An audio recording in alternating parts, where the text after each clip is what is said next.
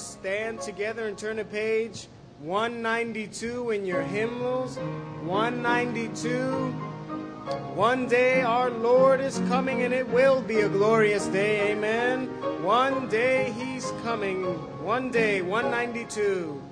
One day when heaven was filled with his praises, one day when sin was as black as could be, Jesus came forth to be born of a virgin, dwelt among men, my example is he. Living he loved me, dying he saved me, buried he carried my sins far away. Rising, he justified freely forever. One day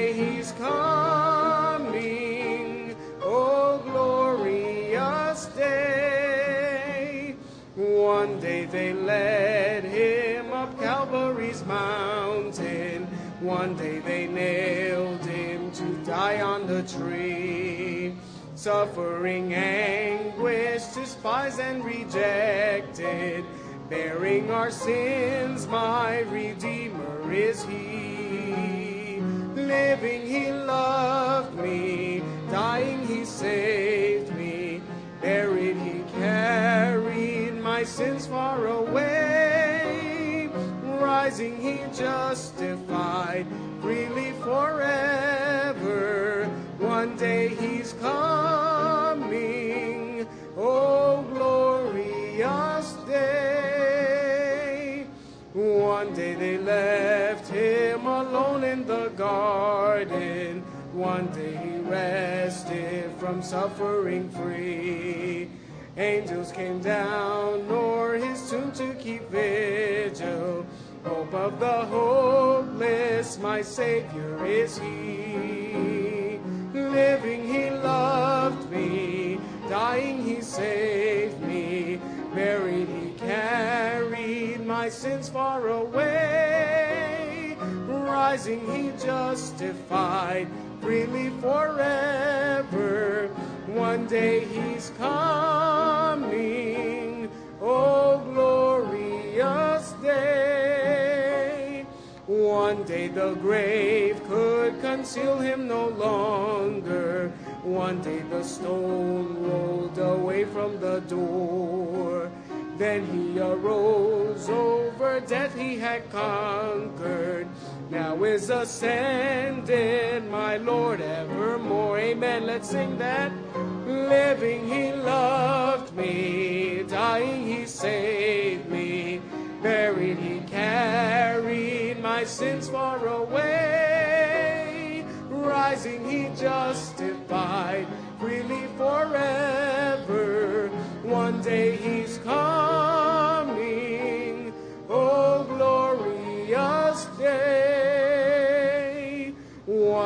The trumpet will sound for his coming. The skies with his glory will shine. Wonderful day, my beloved ones bringing. Glorious Savior, this Jesus is mine. Living, he loved me. Dying, he saved me. Buried, he carried my sins far away. Rising, he justified freely forever. One day he's coming. Oh, glorious day. Amen. And one page over, 194, Jesus is coming again. Marvelous message we bring, glorious carol we sing, wonderful word of the King. Jesus is coming again, coming again,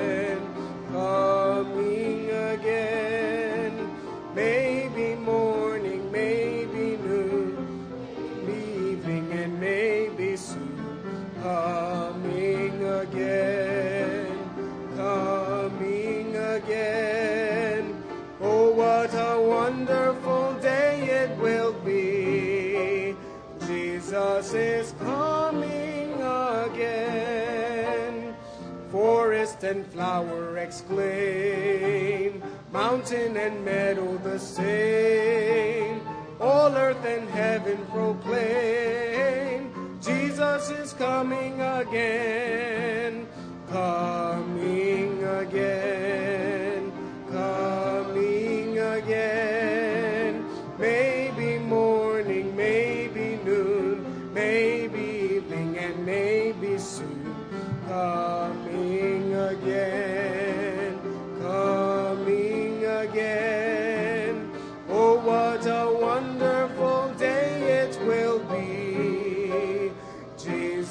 Jesus is coming again. Standing before him at last, trial and trouble all past. Crowns at his feet we will cast. Jesus is coming again, coming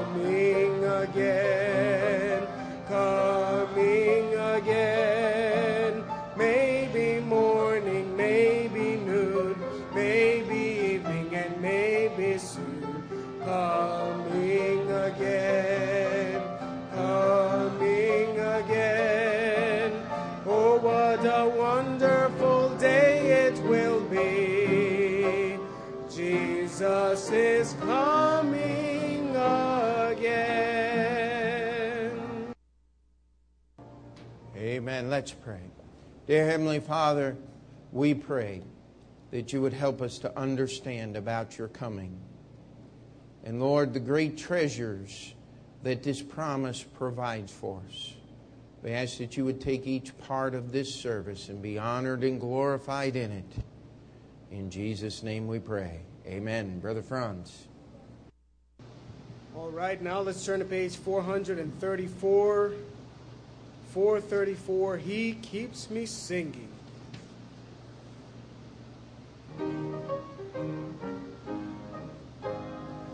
There's within my heart a melody. Jesus whispers sweet and low. Fear not, I am with thee. Peace be still. In all of life's ebb and flow. Jesus, Jesus, Jesus, sweetest name I know, fills my every longing, keeps me singing as I go. All my life was wrecked by sin and strife, discord filled my heart with pain. Jesus wept across the broken strings, stirred the slumbering chords again. Jesus, Jesus, Jesus, sweetest name I know, fills my every longing, keeps me singing as I go. Feasting on the riches of His grace, resting neath His sheltering wing, always looking on His smiling face. That is why I shout and sing. So let's hear it. Jesus, Jesus, Jesus, sweetest name I know, fills my every longing, keeps me singing as I go. Though sometimes he leads through waters deep, trials fall across the way.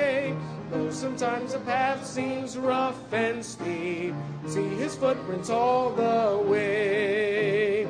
Jesus, Jesus, Jesus, sweetest name I know, fills my every longing, keeps me singing as I go. Soon he's coming back to welcome me, far beyond the starry sky. I shall wing my flight to worlds unknown. I shall reign with him on high.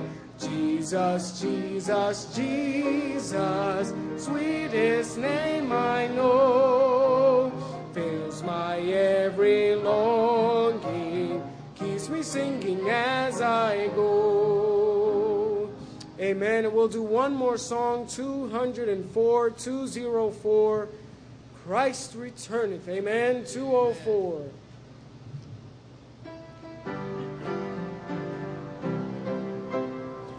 It may be at morn when the day is awaking, when sunlight through darkness and shadow is breaking, that Jesus will come in the fullness of glory to receive from the world his own.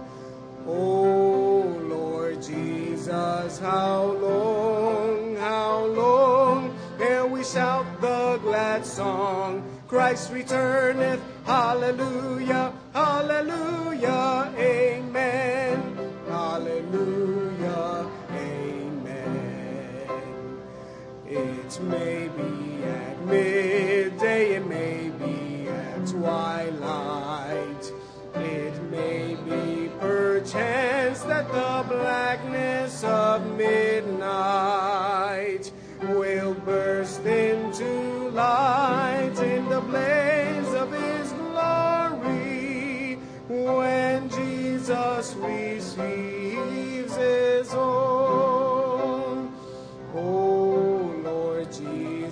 How long, how long ere we shout the glad song? Christ returneth, hallelujah, hallelujah, amen, hallelujah, amen.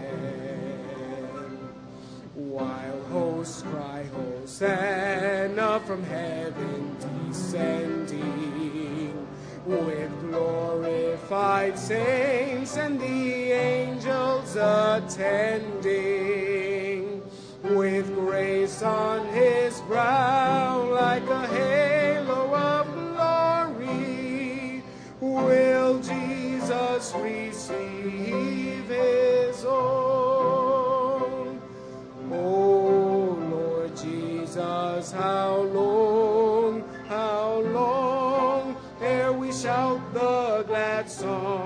Christ returneth, hallelujah, hallelujah, amen, hallelujah, amen. Now, this time we'll have all the children 11 and under dismissed to our junior church. Let's sing that last verse. Oh joy, oh delight. Amen. Oh joy, oh delight. Should we go without dying? No sickness, no sadness, no dread, and no crying.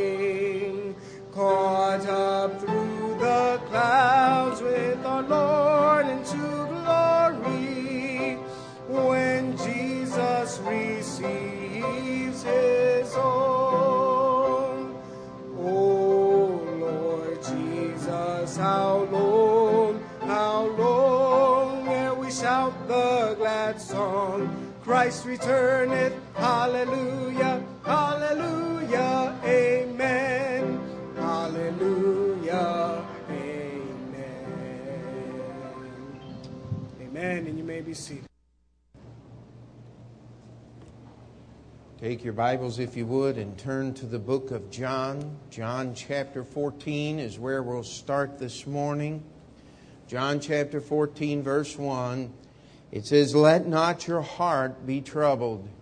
Ye believe in God, believe also in me. In my Father's house are many mansions. If it were not so, I would have told you, I go to prepare a place for you. And if I go and prepare a place for you, I will come again and receive you unto myself, that where I am, there ye may be also. And whither I go and the way ye know. Thomas saith unto him, Lord, we know not whither thou goest, and how can we know the way?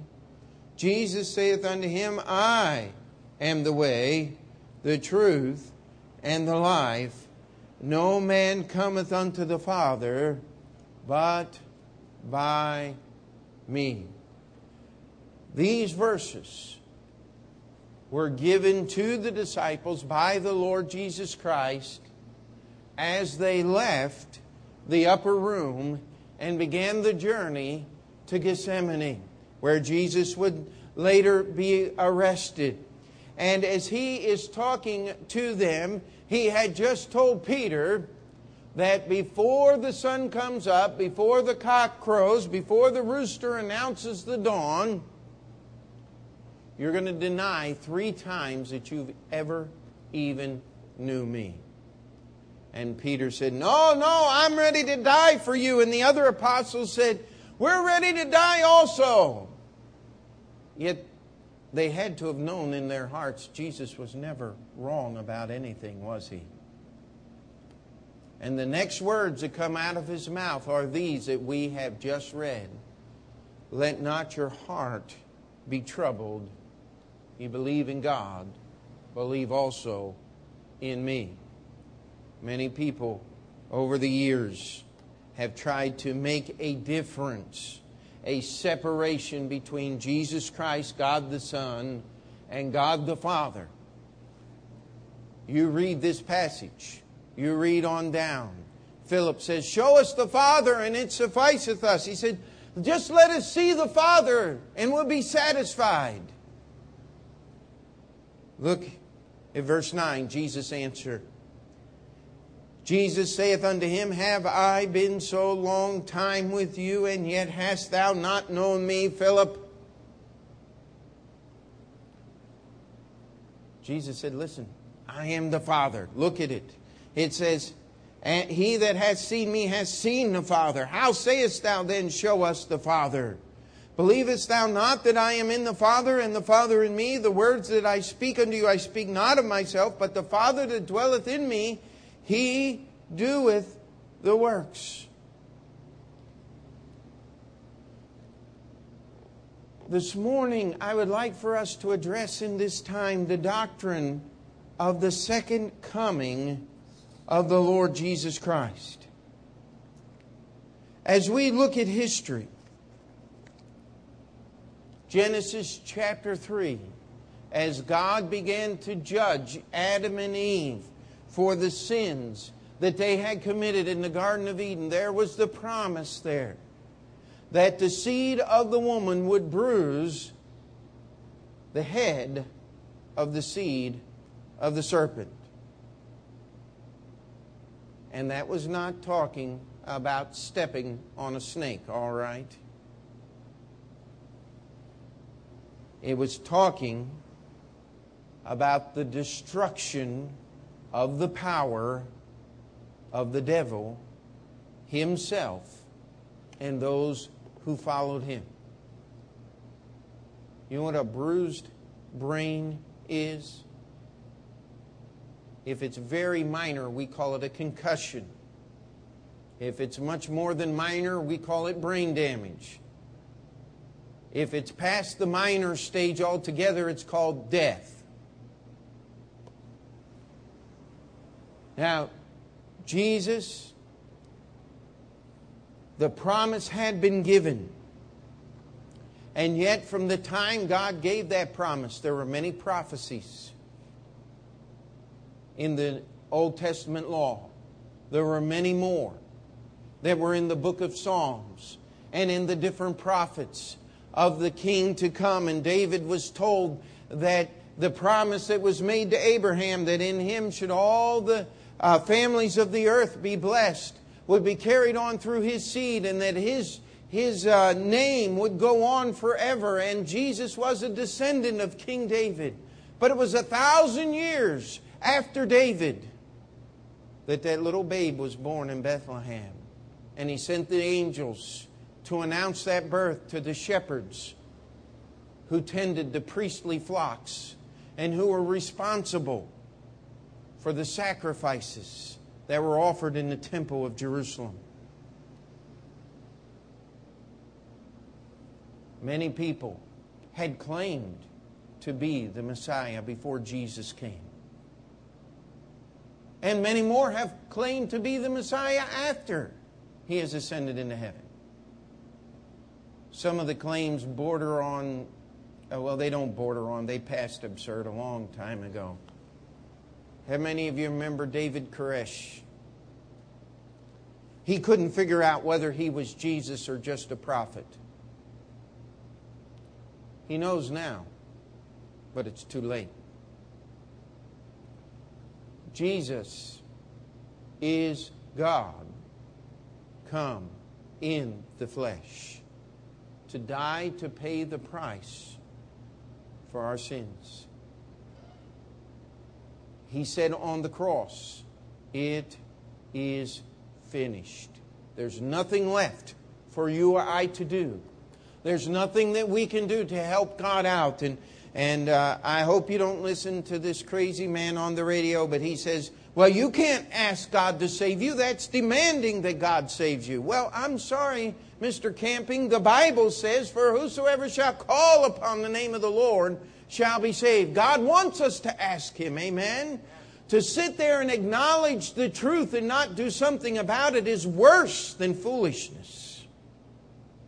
God always wants us to act upon truth. Amen. He has given us a course of action in this book called the Bible. And He has left us with the greatest promise that you and I possess today, and that is the fact that Jesus is coming again. And what I want us to look at is the things that God has given us in this promise that will help you and I live today. How many of you, oh, let's go ahead and raise our hands. How many of you, your heart was troubled at one time or another since last Sunday? Would you just lift up a hand? I mean, you were you were troubled with the, with the sorrows and the struggles of life. There was some things came up that you just didn't know quite how to handle and, and you began to get anxious and worry about those things. Maybe what we ought to ask is how many of you worried about something this week? And I mean, I think everybody's hand would go up at that point, would it not?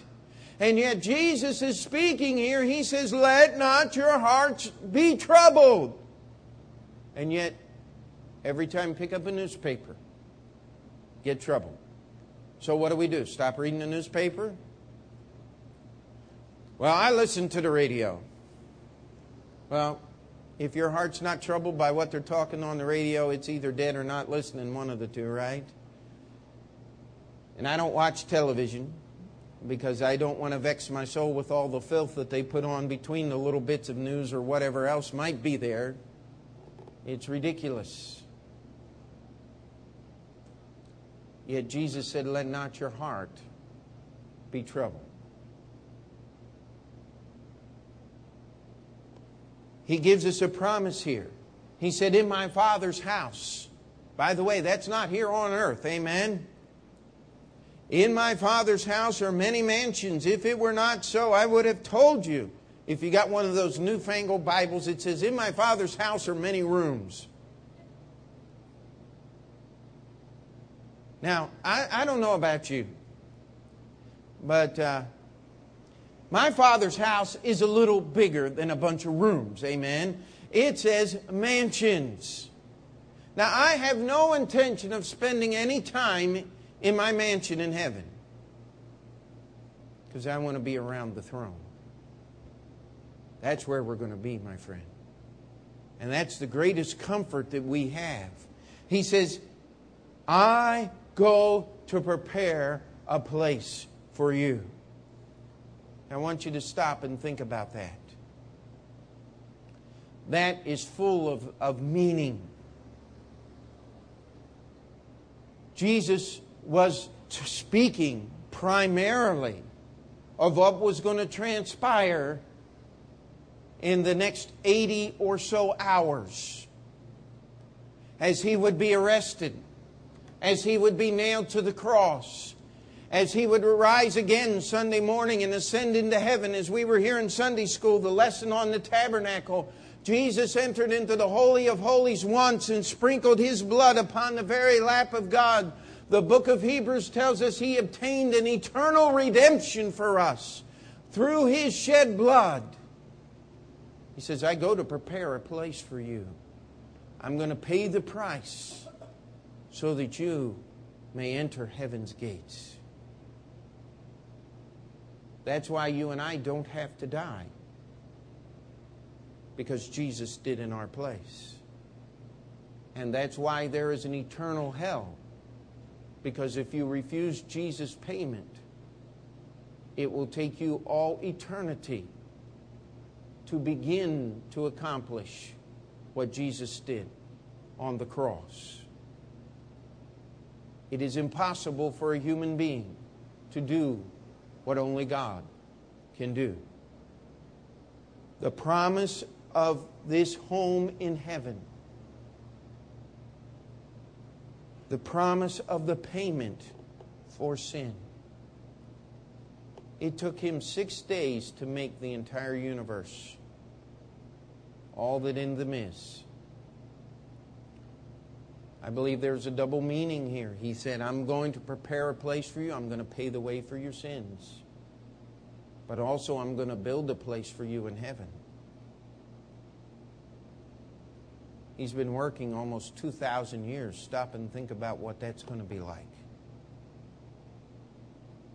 That ought to take our hearts off the troubles of this world. They accuse us of, oh, you just want your pie in the sky by and by. Well, I'm going to have more than pie in the sky, amen. I'm going to be with Jesus. And I'm not going to, I'm it it is a command here. Let not your heart be troubled. That is something you and I must work at every day. We must allow the truth of the second coming, of the glory that Jesus has promised, to be greater and more real to us than the problems we face. I'm sure you all heard about the report Osama bin Laden just might be dead. If that is your hope, my friend, you're in deep trouble. Because there's a hundred people wanting to take his place. My hope is in the words of Jesus Christ. Let not your heart be troubled. I believe in God. Most people do believe in God, still, even in America. The problem is they don't believe in Jesus.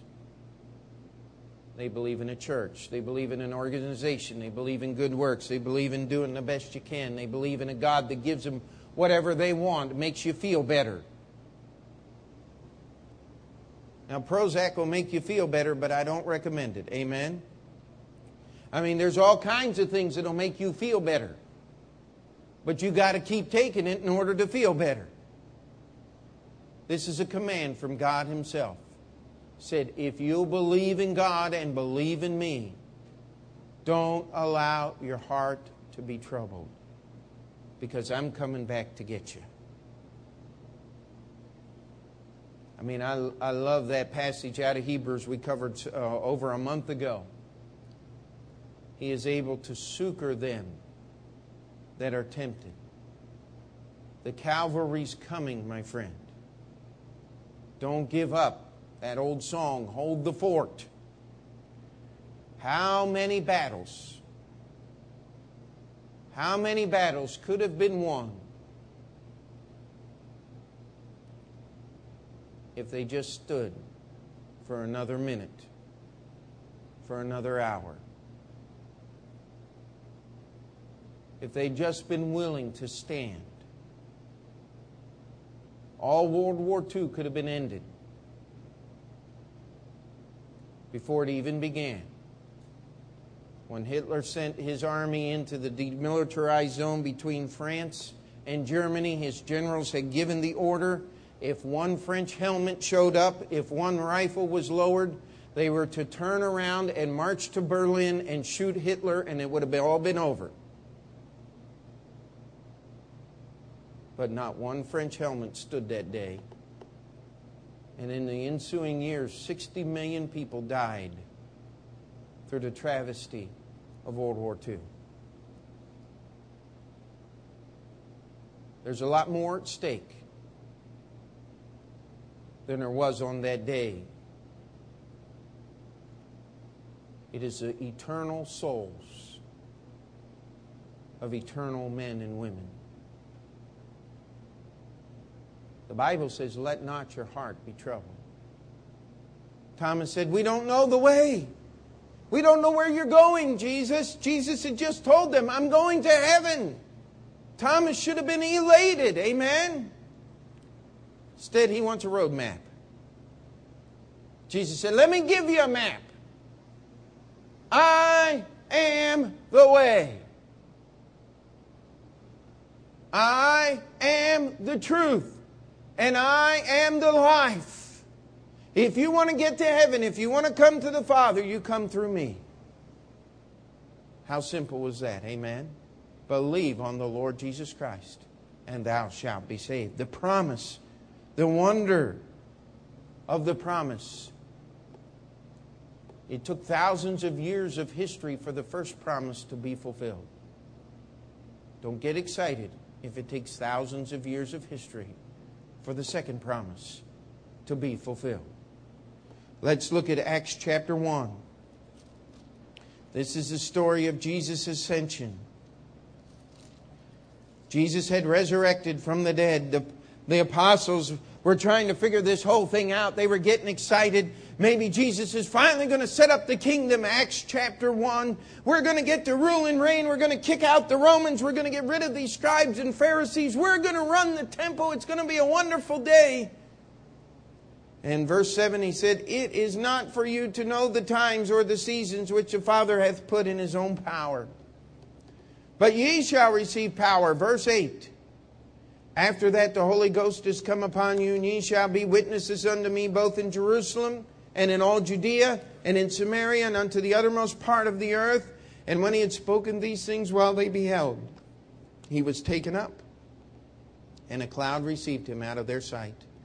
And while they looked steadfastly toward heaven as he went, behold, two men stood by them in white apparel, which said unto them, Ye men of Galilee, why stand ye gazing up into heaven? This same Jesus which is taken up from you into heaven shall so come in like manner as ye have seen him go into heaven.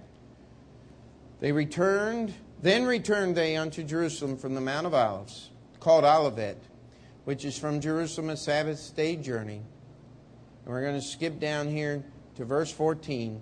They, these all continued with one accord in prayer and supplication with the women and Mary, the mother of Jesus, and his brethren. This promise works some things in the early disciples. They watched Jesus ascend into heaven. The angels came and said, He's coming back. They returned to Jerusalem. They had the word. They were supposed to wait until they received the power that was spoken of in verse 8, which happened on the day of Pentecost. They continued in unity and prayer and supplication. The coming of the Lord ought to drive us to prayer. We ought to be praying for those that are lost without the Lord Jesus Christ, that they would get saved before Jesus comes back. We ought to be praying that as a church, we would be in unity and together about this book called the Bible and be serving the Lord together when Jesus comes back. We ought to be praying for our missionaries that are doing the work all over the world, that God would allow us to be faithful and help them and be a part in standing with them. Let not your hearts be troubled. Prayer and supplication. Let's turn to 1 Corinthians, 1 Thessalonians, I'm sorry, 1 Thessalonians chapter 4.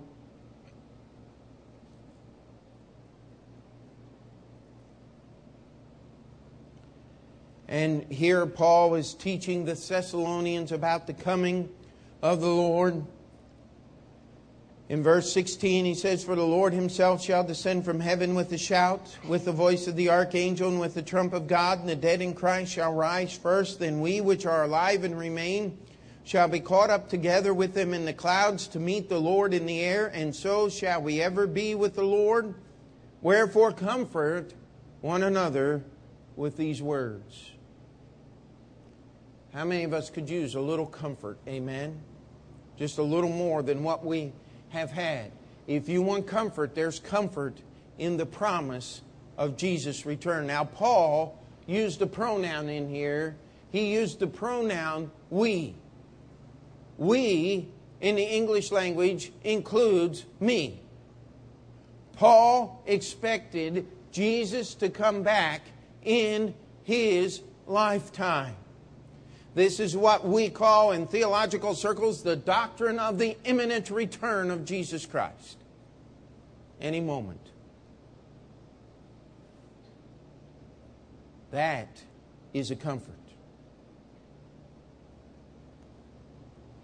We do not know when Jesus is coming back. But he could come back before we finish this service. They made many movies and different things over the years. Some of you may have seen the movie A Thief in the Night and and uh, um, oh, what's some of the other ones? Someone was just circulating a little 30 second video over the internet. Some preacher sent sent me, and you have this preacher preaching on the second coming of Christ, and the auditorium's full of people, and then they give a thunder crack, and the auditorium's only got five or six people in it. And uh, we don't know when Jesus is coming back. But in 1 Corinthians chapter 15, it says, In a moment, in the twinkling of an eye, you won't hear a thunder crack when Jesus comes back. The twinkling of an eye is the amount of time that it takes the light from that chandelier to reflect off your eye, traveling at 186,000 miles per second. That is an immeasurably small period of time. Now, I'm sure some smarty pants with a computer can sit down and put all the zeros behind the number that needs to be figured out. Well, actually, be in front of the number. But uh,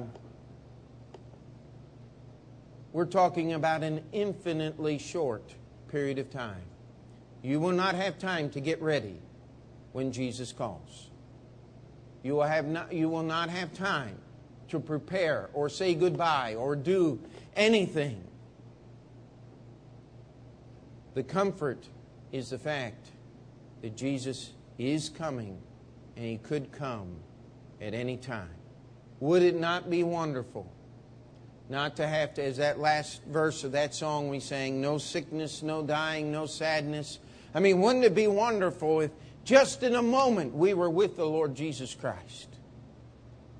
Just to see Him, to be free from this sin nature, to be free from all the problems and all the struggles and all the battles that are fought on this earth. That is the wonder of the promise of the second coming, my friend. The problem with wonder is that it wears off. That's why it was a command. Let not your heart be troubled. It was a command. But ye shall receive power. It was a command. Wherefore, comfort one another with these words. It is a command. It is something that we must work at. It is the same thing as with a marriage. If you're not constantly working to keep the wonder and the beauty and the love, it will die. There's no other way about it. The Bible tells us that we must work to keep the wonder of this promise. But there's a warning, Mark chapter 10. Mark chapter 10, and there are many other places that we could go. Jesus spends many time, much time warning us about the eminence of his coming and what we must do to be ready. Mark chapter 10. Verse 32.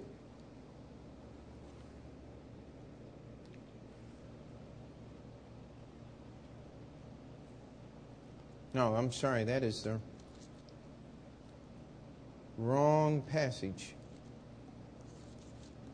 It is Let's try Luke chapter 12. I'm sorry. Luke chapter 12.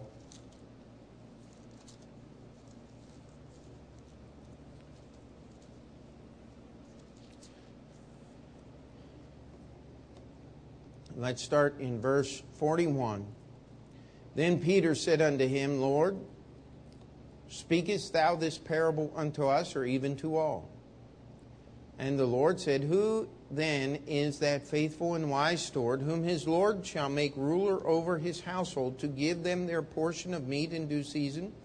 Blessed is that servant whom the Lord, when he cometh, shall find so doing. Of a truth I say unto you that he will make him ruler over all that he hath. But, and if that servant say in his heart, My Lord delayeth his coming, and shall begin to beat the men servants and the maid servants, and to eat and to drink with the drunken, the Lord of that servant will come in a day when he looketh not for him, in an hour when he is not aware, and will cut him asunder, and will appoint him his portion with the unbelievers. And that servant which knew his Lord's will and prepared not himself, neither did according to his will, shall be beaten with many stripes. But he that knew not and did not commit things worthy and did commit things worthy of stripes shall be beaten with few stripes. For unto whom much for unto whomsoever much is given, of him shall be much required, and of whom men have committed much, of him they will ask the more. Jesus said here, He said, I am giving you a warning. I want you to understand that you cannot know the day nor the hour. How many of you remember the book 1944? No, I mean 1994. Does anybody remember that book? It was written by a man named Harold Camping. He's still on the radio. He wrote a book and said, Jesus is coming back in 1994. Even he admitted he was wrong. You go back, there's a guy, in fact, this guy claimed to be a Baptist preacher. He wrote 88 reasons why Jesus will come back in 1988. And then he wrote 89 reasons why Jesus will come back in 1989. He gave up. The Bible says you cannot know. Don't waste your time trying to figure out when Jesus is coming back. Take your time and prepare for his coming. He said, as a servant is told to watch the house and to be prepared when his Lord cometh. There are many times in, uh, even to this day, in England when royalty travels.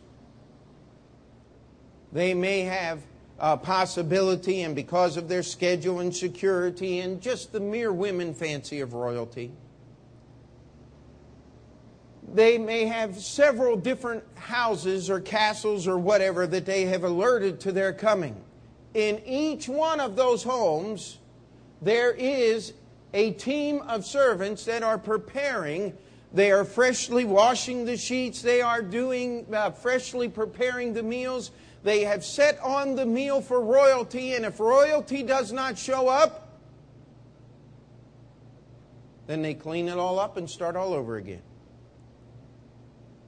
They do it at the mere chance of being ready. If you ever watch the President of the United States step off Marine One, that's a helicopter, or off Air Force One, you'll notice that as he walks down that plank, there are soldiers, there are Marines, I shouldn't say soldiers, there are Marines on Marine One, that helicopter, standing there, and they will face inward as the President walks down the steps. As the President walks past them, they will turn and they will face his back. Because if the president, for any whim, any reason at all, should remember something or want something, he would turn around. He would not see the side of their face. They would be ready to hear and answer his call. That's protocol. You watch it, it happens. It is a way of respect that if the president were to turn around and say, hey, I need a something, I forgot my thing or whatever, they are, he is looking them in the face, even though they have to watch the back of his head. That is this idea of watching. It is being prepared to do what the Lord wants us to do when He wants us to do it. How many of you, before you got saved, thought the Bible was a complicated rules, do's and don'ts, and all these things that it just could never, ever, I'll never learn them all, let alone obey them all? Remember those days when you were afraid of that? How many after you're saved are afraid of those things? Found out it's not so difficult, is it? Because God is very, He said, Take my yoke upon you. He said, My burden is easy and my yoke is light. That's because He's doing all the work. Amen. All He wants us to do is watch. He asked the disciples in the garden, Would you watch? He just wanted them to watch. But they couldn't. They couldn't watch the Savior as he agonized there.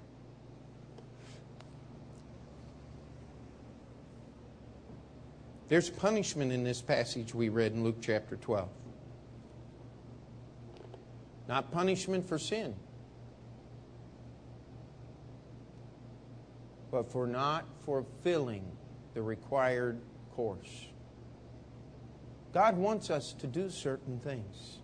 The warning is here. We are to watch, we are to be ready. If you knew, and, they've made many, many movies about this where you get a, um, oh, there's one called The Appointment, and a letter comes and says, You're going to die next Thursday. Be ready to meet God. If that were to happen to you, would you sit down and make up a list of things you wanted to get accomplished in your last four or five days of living? If you would have to sit down and make a list, there's something wrong with the way you're living today. That's what this passage is telling us.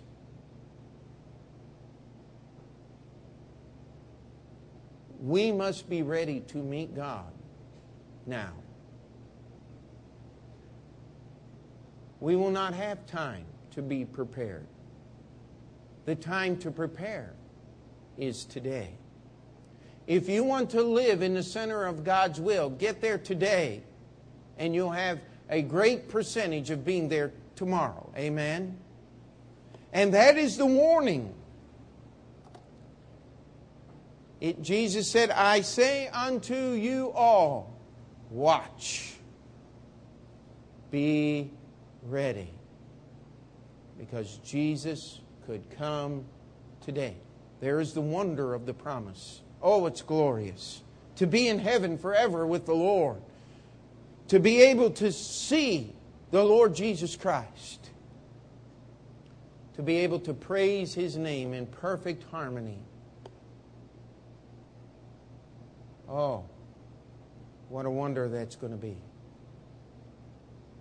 But we've got things to do today. Amen. And the last, I want us to turn to Titus chapter 2 the wonder of his coming, the warning that his coming gives us. And of course, the theme of the Bible is not what necessarily, not primarily what you believe or what you say you believe, but it's what you live is the primary theme of the Bible. It's God wants us to do. Yes, you can do the wrong the right things for the wrong reasons, can you not? But isn't it far superior, the book of Titus, chapter 2? God wants us to do the right things for the right reasons. In Titus chapter 2, we're going to start in verse 11. It says, For the grace of God that bringeth salvation hath appeared to all men, teaching us that denying ungodliness and worldly lust, we should live soberly, righteously, and godly in this present world looking looking for that blessed hope. Verse 13, looking for that blessed hope and glorious appearing of the great God and our Savior Jesus Christ, who gave himself for us that he might redeem us from all iniquity and purify unto himself a peculiar people, zealous of good works. These things speak and exhort and rebuke with all authority. Let no man despise thee. The work that this promise is to do in our life. There's not a one of us that hasn't been troubled, not in need of comfort, and that's a daily basis. Amen. Yet, if we were to stop and examine our life in these past seven days since we were assembled here last Sunday morning together, how many of us would say, I lived every day watching for the second coming of the Lord? That's the warning. Now, there's a work to be done. There are things that God wants to do. It says He wants to redeem us from all iniquity. God does not want sin to have the mastery over our lives. Whether that sin is smoking, whether that sin is addictions of one kind or another, whether that sin is alcohol, whether that sin is pornography or filth, whether that sin is immorality, whether that sin is gluttony, whether that sin is anger or an uncontrolled temper, no matter what that sin is. Maybe it's just good old fashioned laziness. I don't know. You know what? I can't get the list of sins today. It would take us the whole sermon just to list them all. And then what would we be enlightened other than the fact that we all remembered all of our faults together? I love the way the Bible says it to redeem us from all iniquity. The price has been paid. We must understand that Jesus is coming back.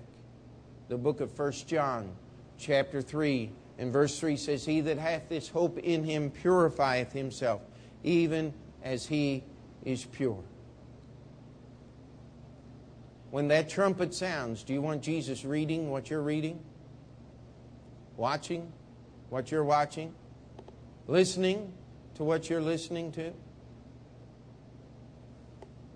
Do you want Jesus to find you speeding down the highway at 95 miles an hour, putting every other person and everything in danger just because you want to drive fast? Do you want the Lord finding you living against the principles of His Word? I mean, I would love it if the Lord came back on Sunday morning right after altar call. Wouldn't that be great? Get ready. The Lord is coming back. And you pray, and I'm ready, Lord. Boom, He comes back. Well, you know what? That's not when He's going to come. Amen. It says at a moment when you expect not, when you think not. I knew, and some of you remember back year 2000, that Y2K trash, it all went around everybody. The world's going to end, the world's going to end. We, I started in July. I said, the Lord is not coming back on Y2K. Because that's when everybody expects him, and the Bible says in an hour when you think not. Was right. You know what? We didn't have to store we didn't store up anything in the church. We didn't get ready for the world to fall apart. Because Jesus is coming back in his time, not mine. Amen. The Bible says that He wants us to be a peculiar people. When's the last time you were called a weirdo for Jesus' sake? Amen? Now, don't be weird for the sake of being weird. They'll just think you live in New York City. Amen? Uh, excuse me. But uh, uh, that's why a lot of people come here, is it not? I mean, this is the place where you can do anything you want just because you want to do it. But listen, let's be peculiar unto the Lord Jesus Christ. And then you'll have the weird people calling you weird. Now you've accomplished something. Amen. The Bible says He wants us to be a peculiar people, zealous of good works. This is what God wants us to do. What is the last good work that you have done that counts for eternity? What is the last thing that you have done? How many things did you get accomplished this week that will count for eternity? The Bible says that we're to be zealous of good works. We're to live our life and order our life in such a way that it is to count not only in this life, but in the life to come. Now, if that does not give you purpose, there's no such thing as purpose. If that does not give you goals, nobody else's book is going to give you goals. If that does not give you a reason for your existence, your reasoner's done broke. Amen? These are the things. Verse 10, we'll just go back and we'll be finished. It says, Not purloining, but showing all good fidelity, that they may adorn the doctrine of God, our Savior, in all things. One thing I don't like around our household is when one of the children are told to do something. Oh, Dad, I have to. That's purloining. Uh, can I do it later? You know, like next year? Uh, that is purloining. Purloining is taking something that ought to be done now and putting it off. How many of us have purloined the Lord? The Bible says, not purloining. You know, it, it's like whoever wrote this book knew everything about us. You ever think about that? Well, he does because he created us. Amen. It says, not purloining, but showing all good fidelity, honesty, truthfulness, virtue, that they may adorn the doctrine of God, our Savior in all things. Doctrine is what we believe. Adorning that doctrine is backing it up with the way we live. How many people have you met that believe, but they don't do? Talk about it, but nothing ever happens. I was listening to the radio, and uh, I think it was United Technologies, of all people, uh, put together an ad and said, We practice what we preach. Now, if United Technologies can practice what they preach, shouldn't a Christian practice what they preach? Do we have to dilly dally around and try to figure out someday how we'll serve the Lord with our leftover time? That is the work of the second coming. I don't have a guarantee of tomorrow. Jesus could come today. I better watch because he's warned me to watch. But guess what? He's coming back. That's my comfort. I am not to allow my heart to be troubled. You know what that means when my heart gets troubled? I got to get on my knees and talk to God about it. Amen. I got to remind myself of these truths that are written down in this book called the Bible. It is a command, not a choice. The Bible commands us to comfort one another with these world, words. This world, as the song says, is not my home. I'm just a passing through. You know, you can endure a whole lot more than you think you can if you know it has an end. Amen? I don't know how a lady goes through what she has to go through to bring a child in this world. But one of the reasons she's able to do that is because she knows it's got an end. Then all the trouble gets started, right? But this life has an end, my friend. And it doesn't have to be death, it may be the second coming of the Lord. Let's pray. Dear Heavenly Father, we thank you for your word. We thank you for the promises. Lord, we ask that I ask that people would be encouraged by the, the wonder of these things that are going to happen and are prophesied in your word and the fact that we can trust them and know that they're going to happen.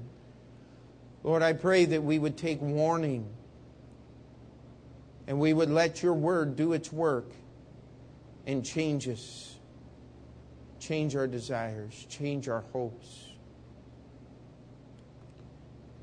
Give us the strength to endure. We're thankful, Lord, for what you've given us. We ask that you would help us to live it this week. We pray that we would be attentive to your Holy Spirit during this time of invitation. In Jesus' name we pray. Amen. Let's stand together. The song of invitation is one we know well. 541. Only trust Him.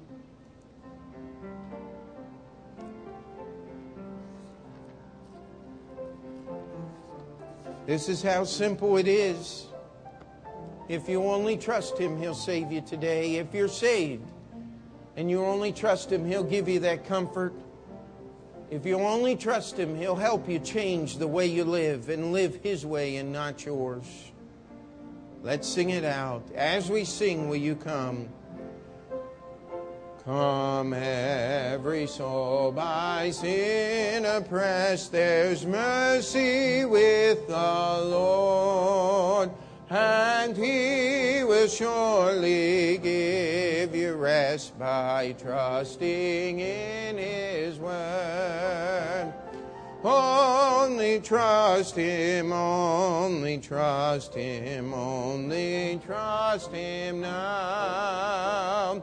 He will save you, He will save you, He will save you.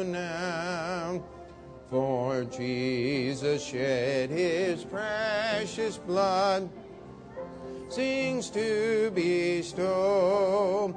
Plunge now into the crimson flood that washes white as snow. Only trust Him, only trust Him, only trust Him now. He will save you, He will save you, He will save you now. Or just have the piano continue to play.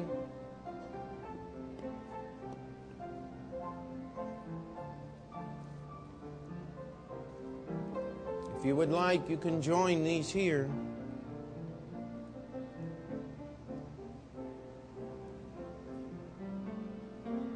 Bring your burdens to the Savior. Let His Word do the work.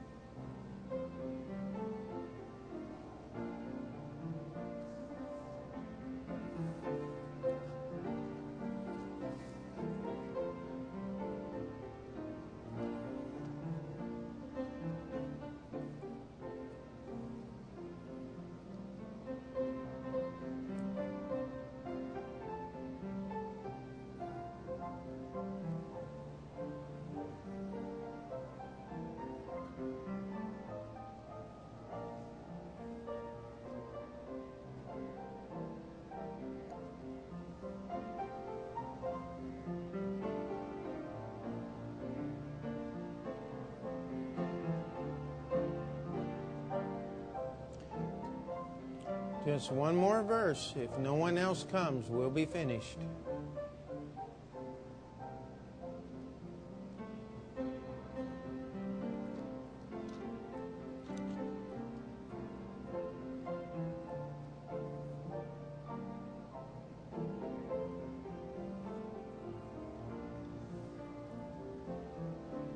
All God's people said, Amen. You may be seated. I want to remind you this week of what is happening.